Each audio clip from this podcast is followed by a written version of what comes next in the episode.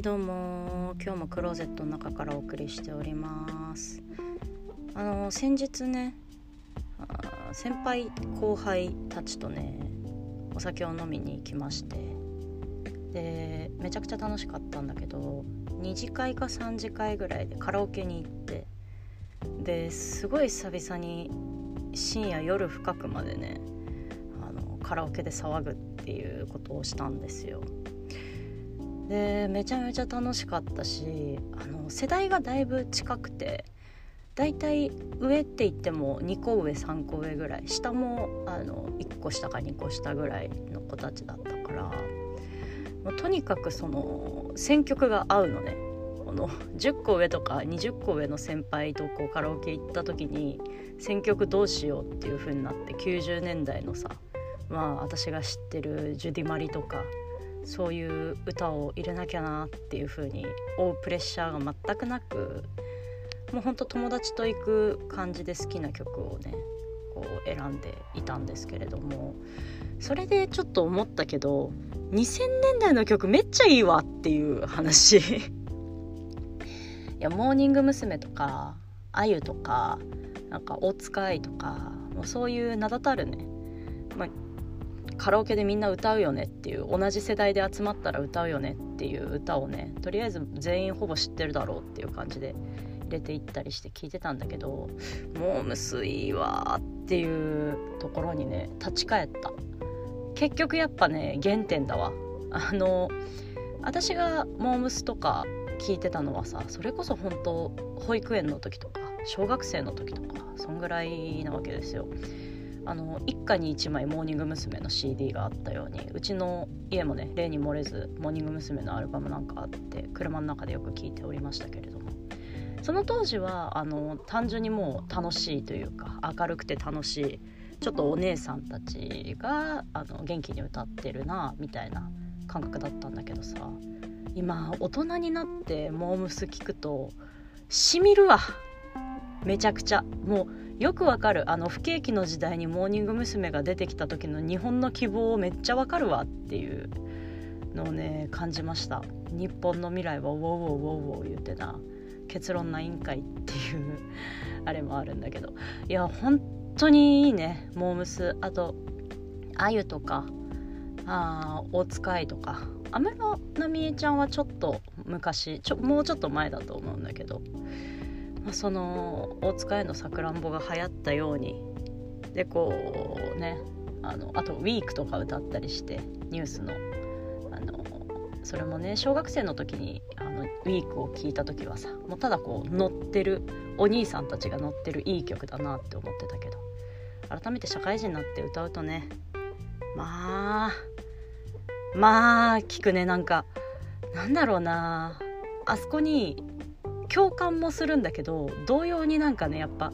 社会人というものに対してのキラキラ感みたいなのが眩しくてちょっとこう眉間がギュッてこうなってしまうっていうそういうねあの二律背反な気持ちも抱えてちょっとこう複雑な気持ちですごく染み渡ったね心に。だからその2000年代の文化ってやっぱすごく良かったの。あれウィークって2000年代じゃないか？もしかして。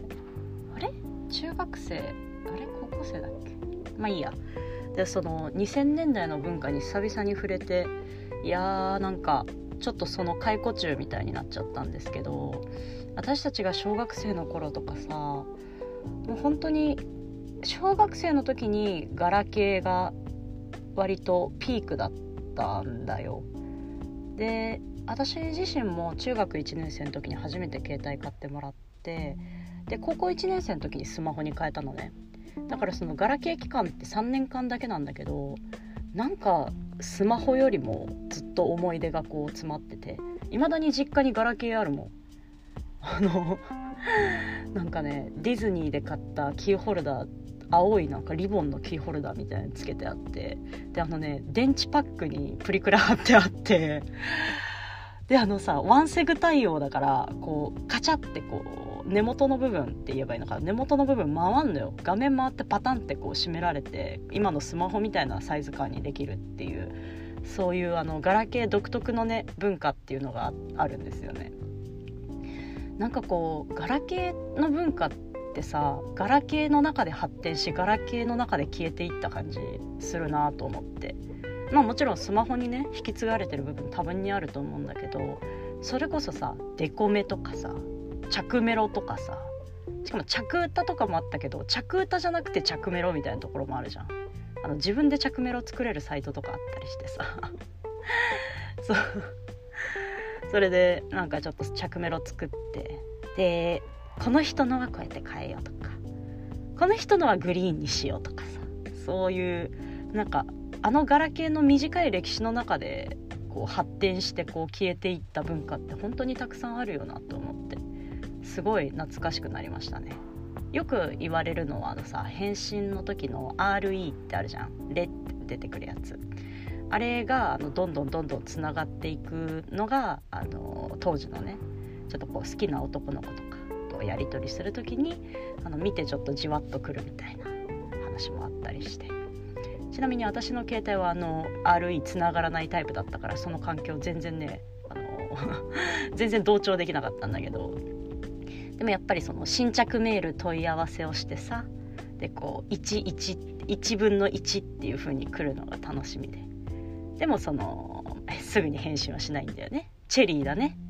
そういうそういうものもあったりしましたね。でそうガラケーを語るとなんかこう紐づいて恋愛のさ懐かしい気持ちみたいなのがこう出てくるわけだけどさ。なんだろうねこのあのメールだからこそ LINE じゃなくてメールだからこそのさちょっとこう不器用な恥ずかしい文体みたいになるんだよね。であのー、なんかこうさ話題が3つとかさこうつながる時ってないっていう。仲いい友達じゃなくてちょっと気になってる子とかとさあのメール初めてやる時とかってこうさ話題をどんどんさ、あのー、作っていかなきゃいけないっていう風に思ってさなんかこう相手の相手が聞いてきたことに答えつつ「え何々君は何好きなの?」みたいなことをさ質問で入れたりするじゃん。でそうすると相手はさその上にあったさ質問の答えに対するリアクションを取りつつその質問にも答えてでさらにこう質問を重ねていくみたいになるからあの1個のメールで話題が5個ぐらいこう あの分散していくんだよね。でもなんかそれもね律儀に一個一個答えていってさで間が10分とか15分ぐらい空いたりしてさでこのメールのやり取りが切れちゃうの嫌だからあのいつこうお休みっていうかとかでお休みに対してさまた明日も喋ろうっていうのがいいのかでもそれってちょっと露骨だよなとか言って考えてる時間があったりしてね。いやアマスペの既読なんかつかないからさ。もう、まあ、今でこそ未読とかもできるけどさ既読なんてつかないし向こうが見たかもわからなきゃさあのその即時レスポンスで来るわけでもないからさ何かその待ってる間のドキドキ感みたいなのってやっぱ独特のものだったなっていうふうに思いますね。あとその友達とやり取りする時も誕生日とあとハッピーニューイヤーの時だけデコメできてさで 返信する時もさ普段は使わないようなプリセットで入ってるデコメの絵文字をちょっと使ってみたりしてとかあの平成独特のあのギラギラデコデコの絵文字とかね。今はもうそれなんか揺り戻しみたいな感じでそんななんかギラギラ感ってなくなったけど当時はあれめちゃめちゃ可愛いなって思ってたよね。あの文字が異様に膨らんでてさ。でこう周りがキラキラしててビビッドな色合いが非常にいいんではないかみたいなところもあってさ。いや懐かしいな。なんかそういう色合いって全体的にあったなって思う。服装とかもね私なんか真っピンクのビビッドピンクのパーカーとか持ってたもん。いやそう服装で言うとさもう私が高校生の時かな森ガールっぽい服装にあのちょっと足かかってたんだけどでもその前とかはもういわゆるアゲハとまではいかないけどあのセシル・マクビー。セシル・マクビーが割と一個の理想みたいなところがあったんだよね。であのみんながよく行くのはあのハニーズね。ハニーズ。あのフリルの襟にピンク色のニットみたいなもう誰が着んねんみたいな、まあ、着てる人もいるかもしれないから下手なこと言えないけど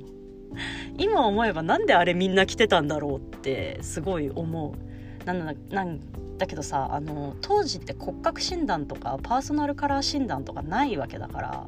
自分が何人の服が似合うかなんてトライアンドエラーで試していくしかないんだよね。でかつその今でこそ3つの骨格に分けてあってそれぞれ芸能人こんな感じですみたいな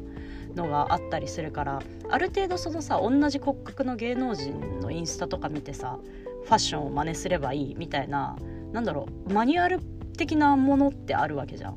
でも当時そんなものないからさあの AKB っていうものが可愛い女の子の象徴なんだっていうその一個の確一的なねあの目標みたいなものに向かってあの体格も何もかもバラバラな女の子全員その服装をするみたいなそんな感じだったなと思ってんのね。